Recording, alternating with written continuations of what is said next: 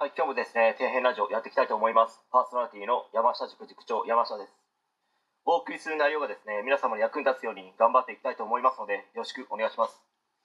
え今回はですね、時間は有限ですので、今すぐに自分に価値がつくことをやりましょうという話について、まあ、ちょっと語っていきたいと思うんですけど、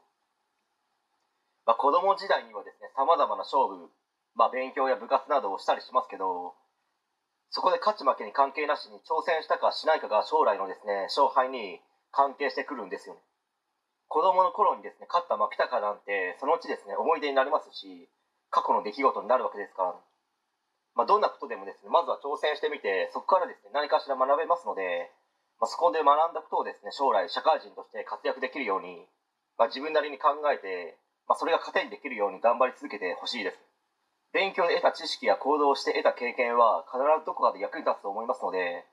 知識や様々な経験がなければ、新たな道をですね、切り開くことができずに、半永久的にですね、同じ場所にいなければならなくなるかと思います。まあ、そして、他人と比較して他人が自分よりもですね、優れていたとしても、まあ、それは恥ではないですし、まあ、気にしなくても大丈夫ですよ。けどですね、去年の自分よりも今の自分が優れていないのであれば、まあ、それは恥ずかしがらなければいけないですね。まあ、何も進歩してないわけですから。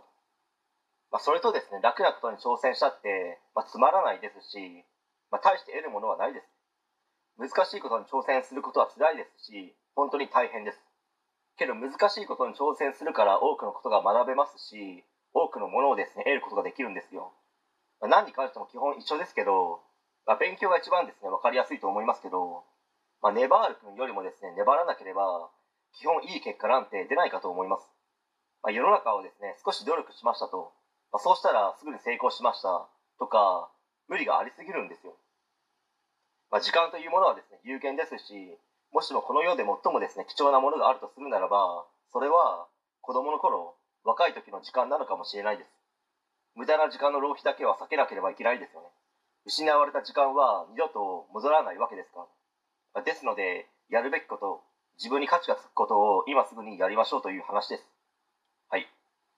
えー本日以上になります。ご視聴ありがとうございました。できましたらチャンネル登録の方よろしくお願いします。